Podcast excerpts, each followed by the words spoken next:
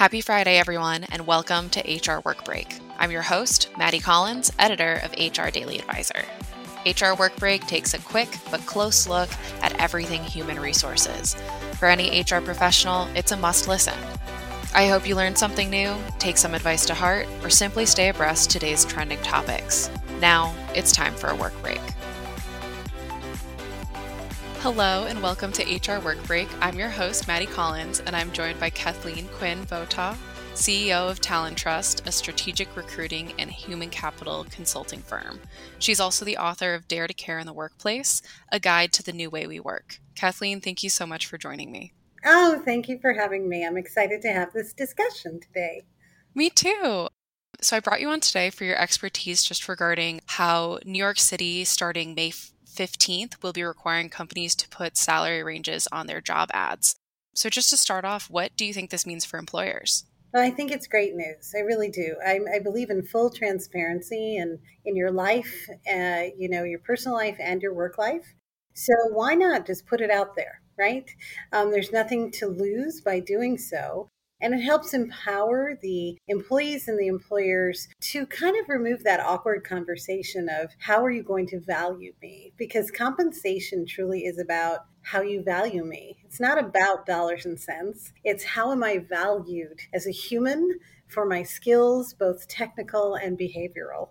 So it kind of just removes that. And it's not just New York. I mean, everybody's getting on the bandwagon. Lots of people are, I think California started the movement. Yes took a little bit to make its way over to New York.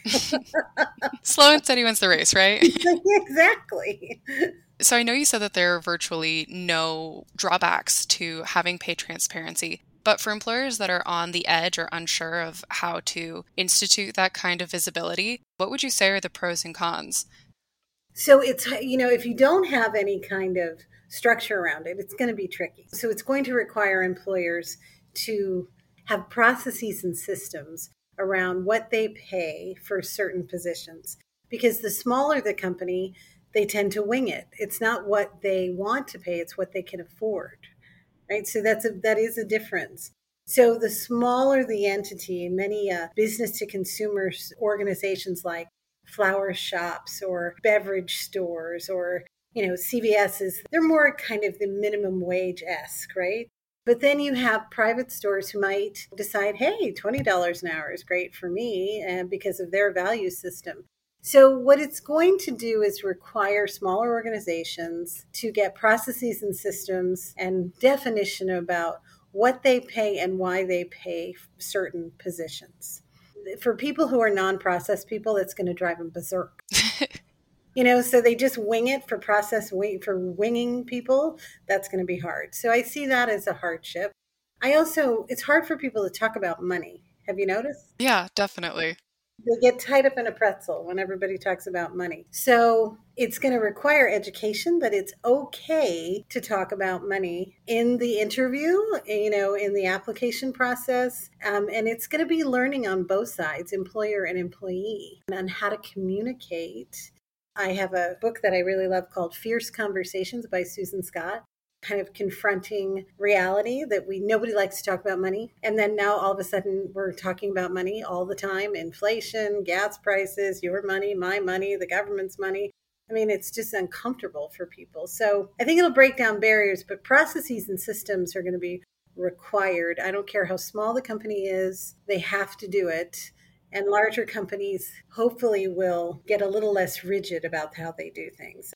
When you were talking about how everyone is generally uncomfortable when discussing the topic of money, I've seen recently that we've been trending towards being more open about it, especially because one of the main factors for people leaving their jobs during the great resignation and over the past two years from COVID, beyond safety, is because they need something that will bring home more money for them to be able to live within their means or more comfortably. So, in that regard, do you think pay transparency is going to become a trend? Do you think it's going to be adopted by more states or more businesses?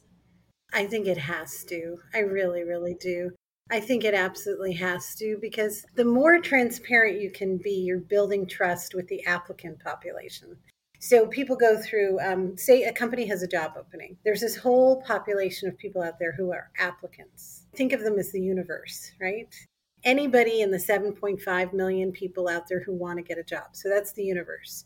Then you have the second tier, those people who might actually be candidates for the position that you are looking for. So a doctor might not look to work in a Starbucks. I'm giving you extremes. A musician might not look to work in a hospital setting. So you narrow the frame. Even though they're an applicant, they're looking for employment, doesn't mean they're the right candidate for you. So the pay transparency will help applicants see themselves in the position or not um, it also could have a limiting factor where what if I have a bigger range? So, this is one of the kind of hiccups I could see.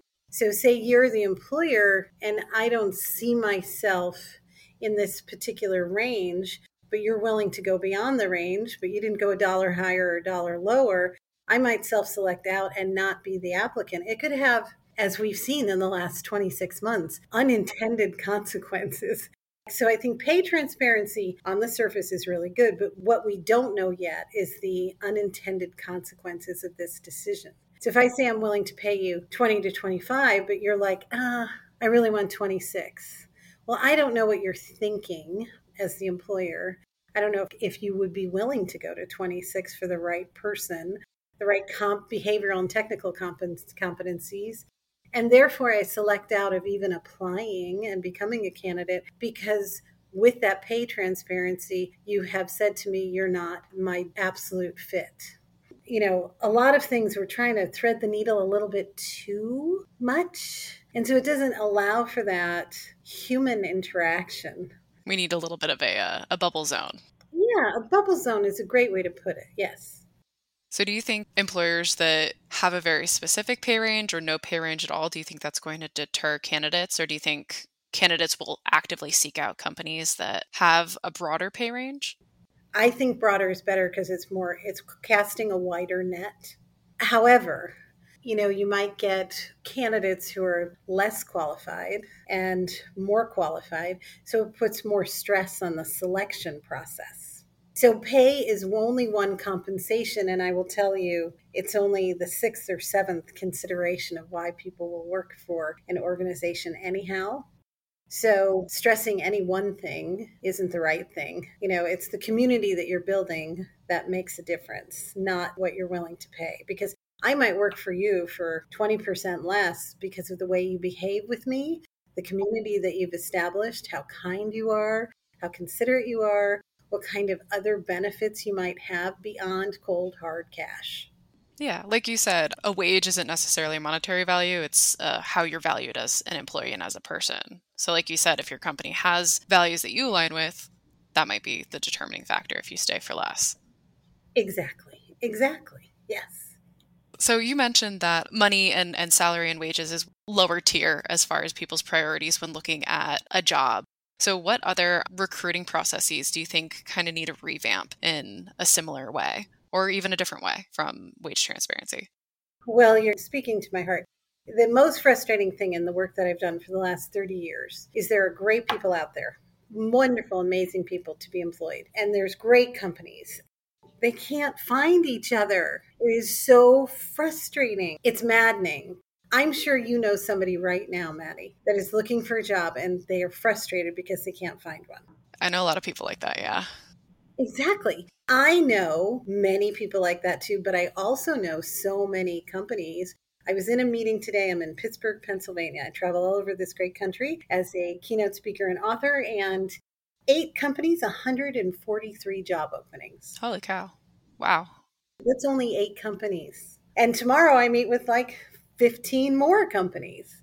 So there's this incredible gap between employer and employee where they can't find each other. So it's not just about pay. We have to close that gap. We've got to be more open. What I find with companies is that they tend to narrow their filters. Like I would like a purple unicorn who can cook cordon bleu uh, and you know sing jazz at the same time. Just hyper specific. and just kind of ridiculous requirements. I would like to hire somebody who can hit the ground ready to go, right? Have you heard that before? Yeah, you want to hire someone who could do the job. Well, but hit the ground, what does hit the ground running? You, you're going to have to train someone because they don't know who you are and you don't know who they are. Nobody can hit the ground running. They don't know you yet. They don't know your customers. It's it's a myth in organizations. It's a myth Also, in the selection process, another big myth is who people work for. Who do you think people work for, Maddie? I'd say like ultimately you're working for yourself because you're providing for yourself, but you're working with like your manager and your coworkers. People work for their families and to have a good life. Right. That's what they work for. It never was and never will be about the company. They're completely secondary. So if we in selection could get to what do you really want? What's important to you? What's your must haves? What's your nice to haves? Where are your non negotiables? I value you as a human being and I want you to be happy. I'm going to force you to do anything you don't want to do. Yeah, because that's how people get burned out or leave their jobs six months after joining. Absolutely. And the rate of burnout and mental health issues right now are staggering. I think the last stat I read was 44% of people who are employees have some kind of mental health professional or issue that they're working on. It's crazy. Crazy. Yeah. It all adds up, especially after um the craziness of COVID in the past 2 years and adapting to remote work or adapting to back in person work on top of everything that's going on in people's personal lives. Kind of on the topic of COVID 19, how do you think the pandemic and the ups and downs of the economy within that time period have affected people's attitudes toward pay transparency and that aspect of the recruiting process? I think it has emboldened people. I think what happened was, you know, we're going to be shut down for two weeks. Huh, here we are, two, two and a half, you know, 26 months later. There's still people like hunker down. They're scared. So, what I think happened is two wage earner households they realized how they wanted to spend their time. So, depending on your compensation level, if you have other significant people in your life who share the load, if you have little people who you're responsible for, you know, children or or elderly people who you're responsible for or pets. I mean, really truly, I mean, people pets are so important for people you have other responsibilities. So what happened is employees started going, huh, so you're telling me I don't have to have a car. I don't have to spend money on gas. I don't have to spend expensive money at Starbucks or Chick fil A, which they didn't have to anyway either, but they did. But it was the convenience of it, not having time to make a meal at home potentially. Exactly. I save more money because I'm not going out to those things. I don't have to buy new clothes. Oh gosh. Think of the cost of clothing. We were already going to business casual. I feel like the whole pandemic has catapulted us into who cares? I mean, like, I really do. I'm nobody. Don't have tears in your jeans kind of an attitude. Exactly. Like, nobody's going to see you from the waist down, anyhow. Nobody, it doesn't matter. Everybody's attitude has changed, employees and employers. A lot of employers, unfortunately, are digging in and want their employees to return to the office. And it is a control issue. Look at what just happened at Apple. One of their senior people has just resigned again because they're asking people to come back to the office three days a week. They don't want to do it. But then you have this whole population of healthcare workers, retail workers, you know, people who build stuff. They have to go in. Yeah, and they've never had the option to stay at home for the most part and they were you know called essential workers which that was dumb even too everybody's essential who works i mean I, there's not non-essential and essential workers anyhow everybody's essential who has a job. They have a purpose they have dignity. So employers are digging in and want people to come back. Employees are like huh, you know i figured out how to do my life differently and here's what i want to do with my life and guess what? I'm in charge not you and i know i have choice. So if it doesn't work for you i can go do it over there. People want flexibility and trust. And if you as an employer are not going to give it to them, guess what? They're going to go get it somewhere else because there's 11 million jobs open today and 7.5 million people available for those jobs. So be flexible and be a trusting, kind environment. That's what my book, Dare to Care in the Workplace, is all about. Create a community based on trust and empathy, or you're going to lose flexibility is becoming more and more important over the past couple months, let alone years, in every aspect of work and every aspect of life. Just being able to find compromise and communicate your needs. Mm-hmm. Yeah, it's called adulting. it is. I mean, you know, we tend to complicate the employer employee relationship. You're an adult, I'm an adult. I hire adults and I'm an adult. So why can't we have an honest conversation about what you need, what I need, and let's see if we can compromise and come to a conclusion. Yeah. Speaking of conclusions, I have one final question to ask you. And that's the question that I ask all of my guests since this podcast airs on Fridays. Do you have anything that you're really looking forward to this weekend? Oh, yes, I actually am. That's a really great. There's two things. One, I am being sworn in to the board of directors for the Colorado National Speaking Association. Oh my gosh, congratulations. I know, isn't that fun? It's very fun. Yay. That's a business thing. It's very exciting. I've been working on my speaking career since 2016. So I feel very honored and humbled, and hopefully I can pass something on lovely to other people. And then, Maddie, directly after that, I'm going to go get my hair done because my roots are showing. And I've got to tell you, I'm equally excited about both of them. You got to feel good and you got to look good. You've got the complete package this weekend. Exactly, exactly. So thank you for understanding. yeah, no, I'm in the same boat. My hair's starting to get a little too long in the back, so I need to go in for a haircut, but I'm putting it off because I'm like, I'm going to wait till it actually gets hot outside. good, good, good, good. Thank you for taking the time with me. Yeah, thank you so much for joining. This was a delightful conversation, and I hope that your swearing in ceremony is phenomenal this weekend. Thanks a lot. I appreciate it, Maddie. Thanks for being with me, and I appreciate the conversation very much. Thank you. Thank you so much for the conversation again. Again, I'm Maddie Collins, and thank you for listening.